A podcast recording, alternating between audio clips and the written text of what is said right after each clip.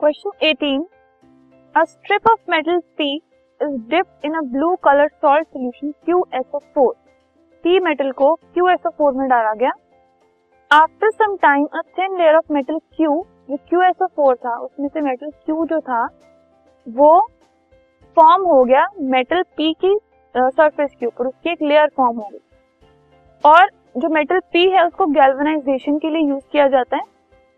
P और Q दोनों मिलकर एक अलॉय बनाते हैं R.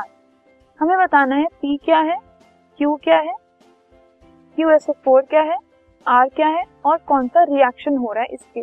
ठीक है, तो सबसे पहला हिंट जो आपको मिला है कि P गैल्वेनाइजेशन के लिए यूज होता है, that is zinc. Zinc metal जो है वो गैल्वेनाइजेशन के लिए यूज होता है. तो P तो हो गया जिंक.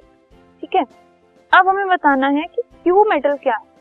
तो Q कैन बी कॉपर, क्योंकि कॉपर जो है वो जिंक से कम रिएक्टिव है, तो वो उसको इजीली डिस्प्लेस कर सकता है.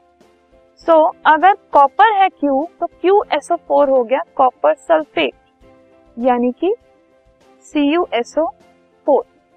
और कॉपर और जिंक दोनों मिलकर जो अलॉय R बनाते हैं दैट इज ब्रास. ठीक है, और इस केस में एक डिस्प्लेसमेंट रिएक्शन हो रहा है.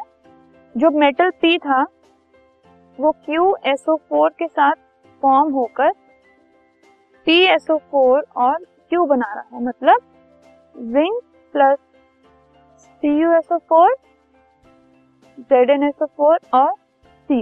ये रिएक्शन हो रहा है which is a displacement reaction. This podcast is brought to you by hub hopper and Shiksha अभियान.